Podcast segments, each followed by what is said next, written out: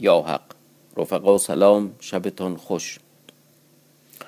خود این هم قصه است که در این شبها که عموما ملت دنبال اخبار دیگرند و از هم قصه های دیگر میشنوند تلگرام هم مسدود شده ورود به آن توأم با سختی و دشواری شده ما کماکان طبق روال معهود در پی سمک ایاریم و قصه در بند آهنین و قاتوش پهلوان و دبور دیوگیر و سیاه مردم خار را پی می‌گیریم.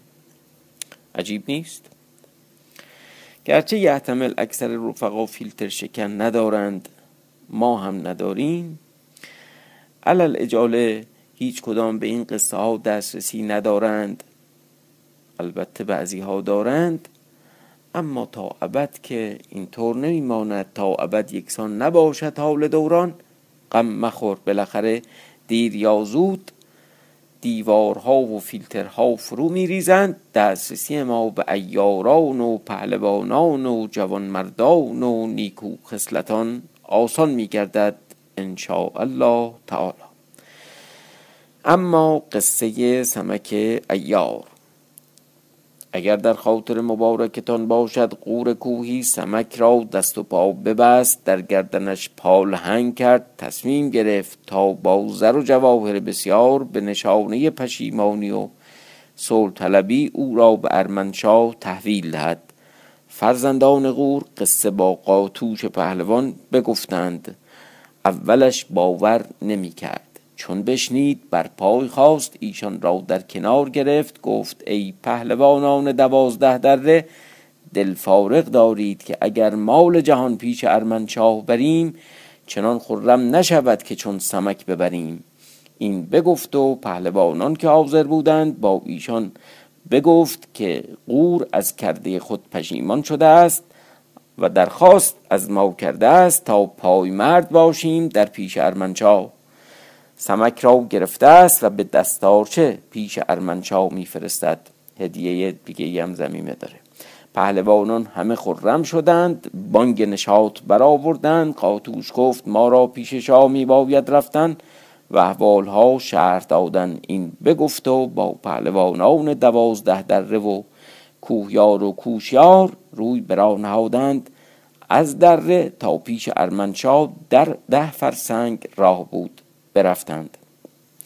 چون ایشان به لشکرگاه رسیدند حق تبارک و تعالی چنین تقدیر کرد که دبور دیوگیر ترتیب مهمانی ارمنشاه ساخته بود تا شاه را با جمله سپاه مهمان کند. بارگاهی زده بود نیم فرسنگ بالا و پهنا و در میان بارگاه خیمه از اطلس سرخ زده بود و به چهار استون سیمین در زمین استوار کرده و کمری از زر مرصع به جواهر گرد آن در آورده و ماهی از زر بر سر آن نهاده و جمله لشکر به تماشای آن بارگاه آمده. و هرچه آلات شرابخانه بود و فراش خانه و مطبخ همه به زرینه و سیمینه. بدان سیرت بارگاه بیاراسته و پیرامون بارگاه هزار اسب به هر رای زرین. هر را می‌شد ساز و برگ. بر رای زرین بداشته تا به قایتی که همه اسبان را نل از زر و سیم بود. از آن سبب که از ولایت کوه زر بودند و در آنجا زر و جواهر فراوان بود. بدین ترتیب همه را به مهمانی دبور دیوگیر بردند. آن بارگاه بدون چکو بدیدند و آن همه زینت فرو ماندند که هرگز چنان ندیده بودند. و چون از آنجا درگذشتند و بر در بارگاه ارمنشاه آمدند حاجبان پیش ارمنشاه رفتند و خدمت کردند و گفتند ای بزرگوار شاه قاتوش با کوهیار و کوشیار برادران قور کوهی آمدند و بر در بارگاه ایستادند. ارمنشاه چون بشنید گفت ایشان را درآورید تا بنگریم که چه کار دارند. حاجبان بیرون آمدند و بازوی قاتوش گرفتند و پیاده کردند با دیگران همچنان به بارگاه آوردند پیش ارمنشاه خدمت کردند. شهران وزیر بر دست راست ارمنشاه نشسته بود. قزل ملک بر بالای سر پدر ایستاده بود. قاتوش درآمد بر دست راست شاه. کرسی زرین نهاده بود. پای بر نهاد و بر آنجا رفت و بنشست. دیگران هر یکی به جای خود بنشستند. تا ارمنشاه گفت دانم که پهلوان به شغلی آمده است بدین تعجیل. بگوید تا چیست که دل ما آسوده گردد.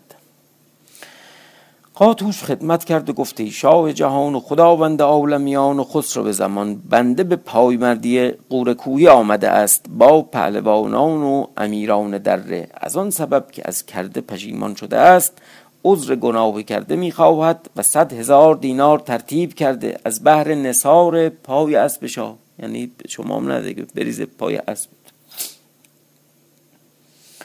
تا به قرامت گناهی کرده قبول کند. شاه گفت ای قاتوش اگر قور کوهی قزل ملک فرزند من را کشته بودی تو در آن سخن گفتی او را آزاد کردمی و از آن سخن نگفتمی.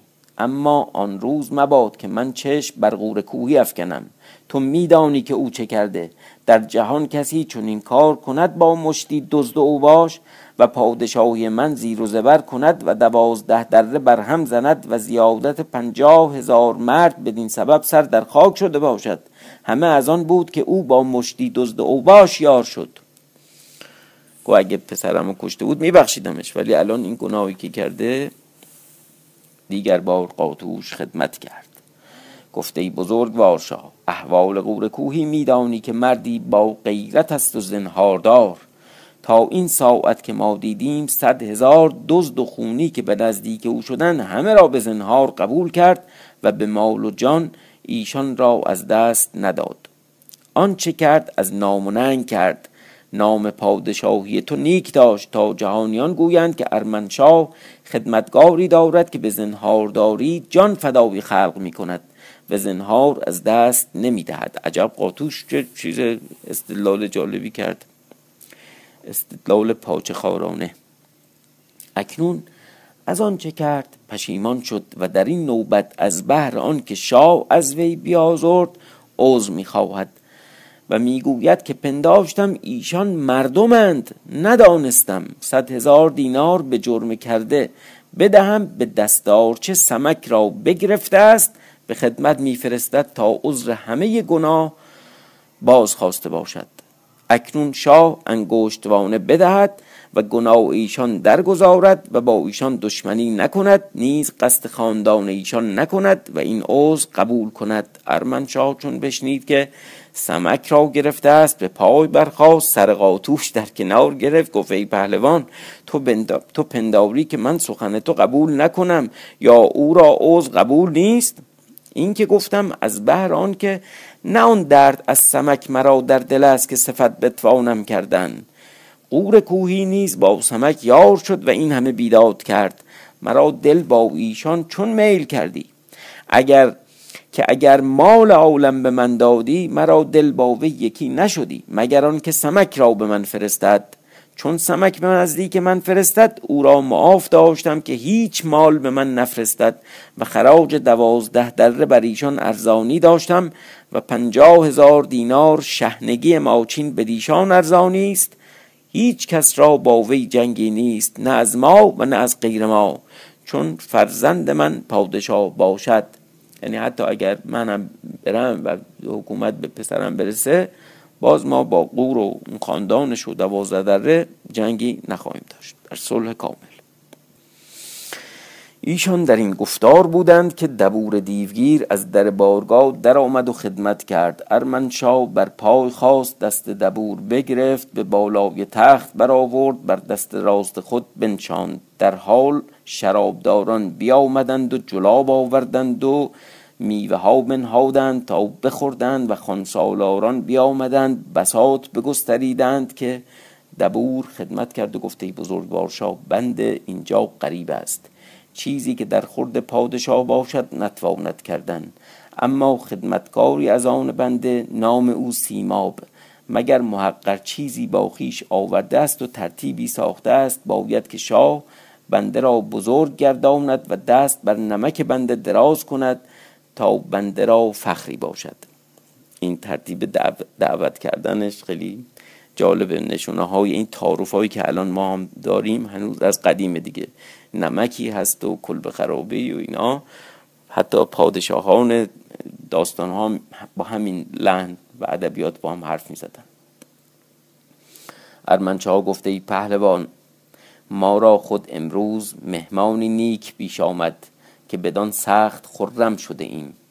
دبور گفته ایشان چیست تا من بدانم؟ ارمنچه ها گفته ای پهلوان بدان که سمک ایار گرفتند و نزدیک ما خواهند آورد. دبور گفت ای شاه این سمک ایار چگونه مردی است؟ ببین تا در جهان چه کرده است. ارمنچا گفت ای پهلوان تو از کردار وی بشنیده ای؟ زبان برگشاد از اول کار سمک ایار تا آخر. همچنان که از مهران وزیر شنیده بود از آنچه در شهر چین کرده بود تا آن ساعت که دبور حاضر آمد از مکرها و حیله ها و قلعه گشادن چون قلعه شاهک و قلعه فلکی که چگونه گشاد و به شهر ما چین آمدن و آن همه کارها کردن.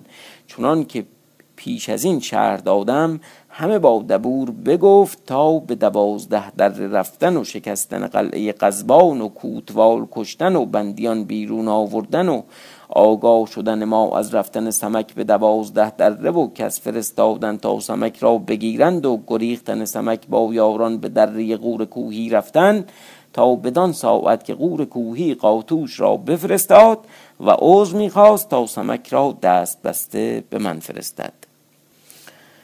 چون دبور دیوگیری نمه بشنید گفت او را به منده تا گوشت و پوست وی به ناخون پیرای ببرم. با ناخون گیر.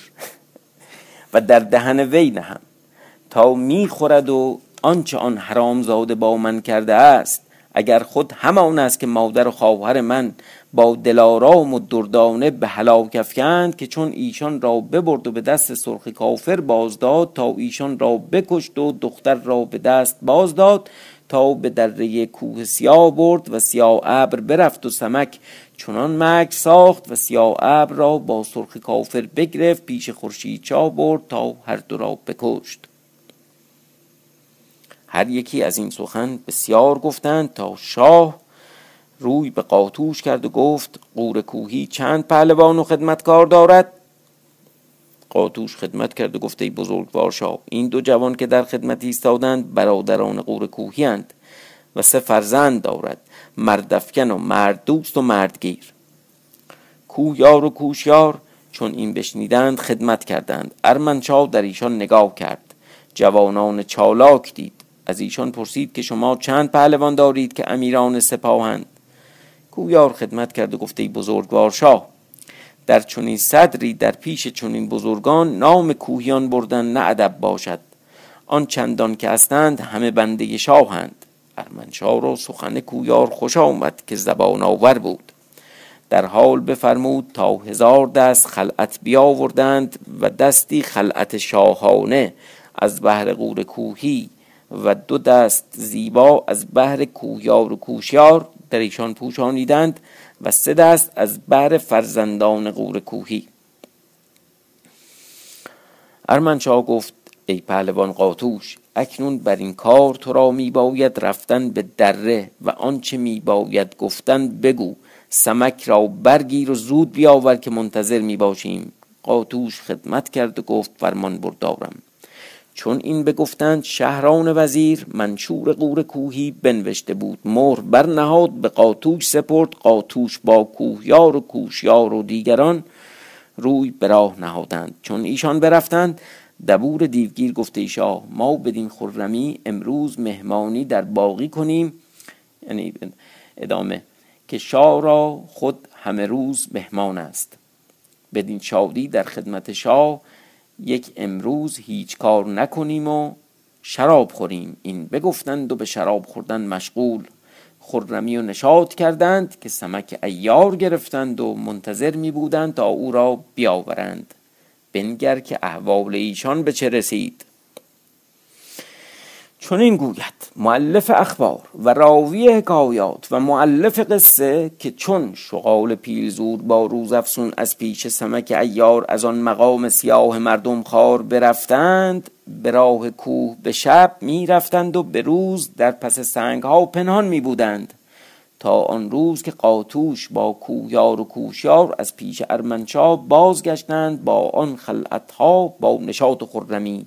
نعره شادی از میان ایشان به فلک برمی شد بی جنبه بازی در آوردن هی داد و بیداد می‌کردن. از قضا شغال پیلزور با روزافزون بر سر کو پنهان بودند تا چون شب درآید به زیر آیند و بروند که نشاط و نعره کوهیار بشنیدند که به جایگاه خود بر سر دره رسیده بودند و نشاط می‌کردند. شغال پیلزور با روز افسون گفت مگر ایشان را فتحی بوده است و اگر نه ایشان را نشاط چه در خور است؟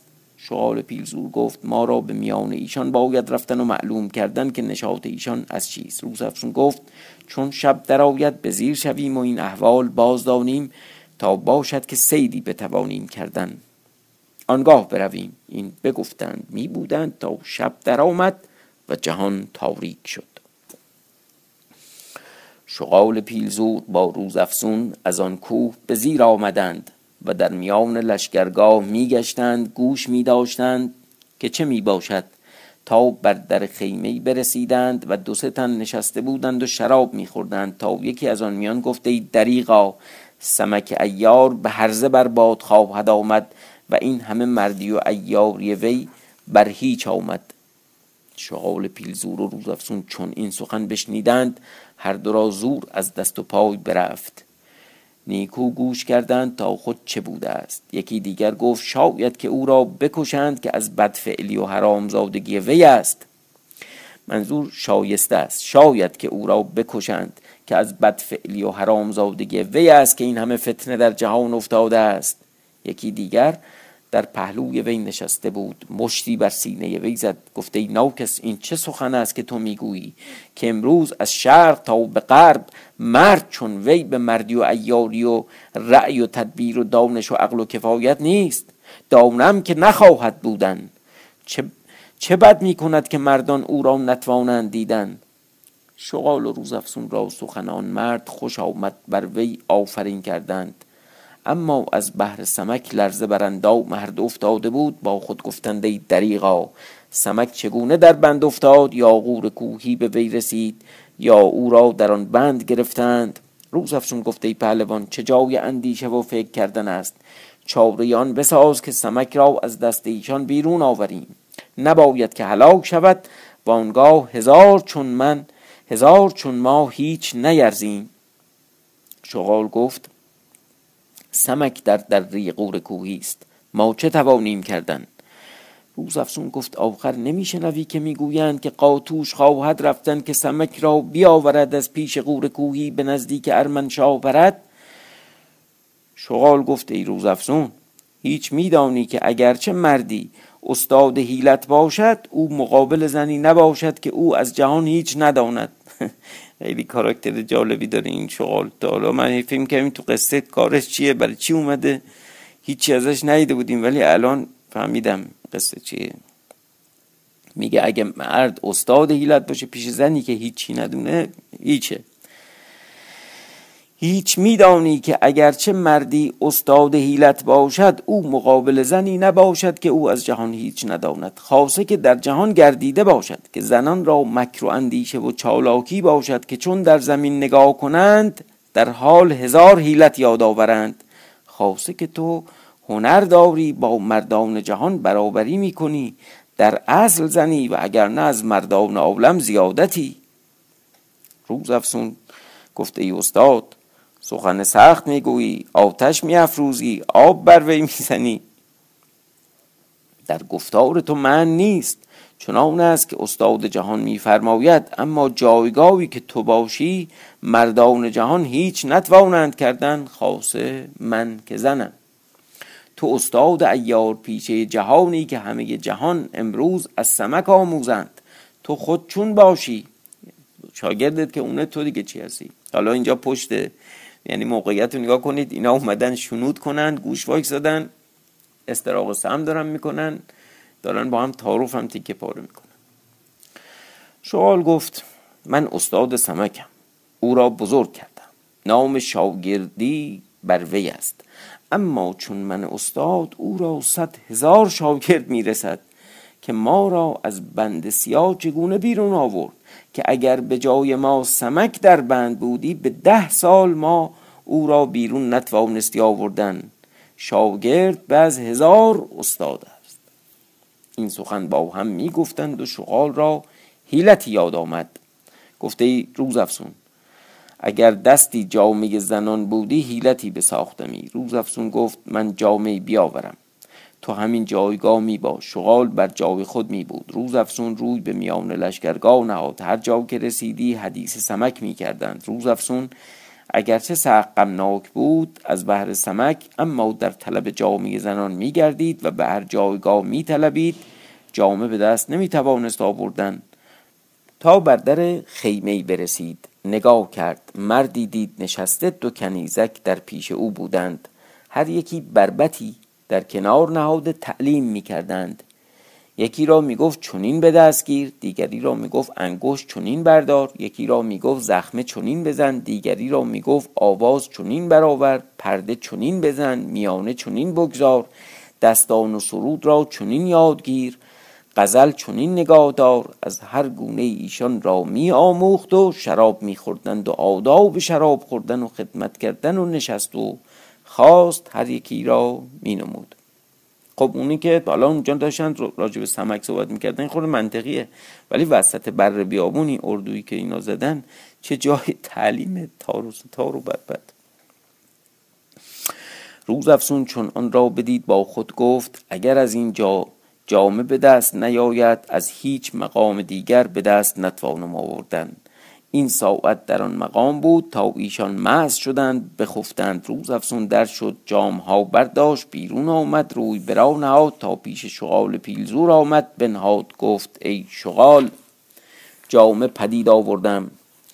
شغال گفت نیک آمدی زود خود را برارای ساز مردان از خود باز کن و خود را نیکو برارای روز افسون خود را برآراست بر جامعه زنان شغال را ریش سیاه و سفید بود یعنی جوگندمی بود. روز افسون می نگریست تا شغال را چه می کند که شغال دست در میان کرد و کیسه ای در میان داشت و چیزی از آن کیسه بیرون آورد و در ریش خود بمالید تا همه ریش وی سفید شد. روز افسون عجب داشت از آن صنعت. گفته استاد چه خواهی کردن؟ شغال گفت نظاره میکن تا چه می‌سازم؟ تا شغال روز افسون را به لشکرگاه در آورد. وقت آن بود که روز شود. مردم در اندیشه. هر که شغال و روزافسون را می‌دید در جمال روزافسون مینگرید. عجب میمان شغال می‌گفت کنیزکی گریخته است و او را طلب می‌کنیم. که هر که ایشان را می‌دید می‌گفت ای پیر کجا می‌روی؟ شغال می‌گفت طلب کنیزک می‌کنم. همچنان میگردید تا پیش خیمه قاطوش آمد. قاطوش بر آن عزم بود که به دره قور کوهی رود. ناگان پیرمرد را دید کنیزکی چون ماه در پیش کرده و به هر جای میگردید. قاطوش آن پیر را بخواند. شغال پیش قاطوش رفت و خدمت کرد. قاطوش در جمال روزافسون مینگرید. سخت خوب و زیبا می نمود گفته پیر این کنیزک از آن کیست؟ شغال گفته خداوند از آن بنده است. کنیزکی دیگر داشتم. خواهر این. دیروز یکی از من بخرید و دویست دینار بیش نداده. گفت باقی فردا بدهم. اکنون او را باز نمی بینم و نمی‌دانم که کجاست. مگر به دیدار او را مگر به دیدار او را باز توانم شناخت. اکنون میگذرم تا باشد که او را باز بینم یا زر از او بستانم و اگر نه کنیزک باز ستانم شغال این سخن می گفت قاطوش چشم در روز افسون نهاده بود. از غذا پاره دلش بر او میل کرد بماند برای فردا و شب انشاءالله به قید حیات. شب خوش.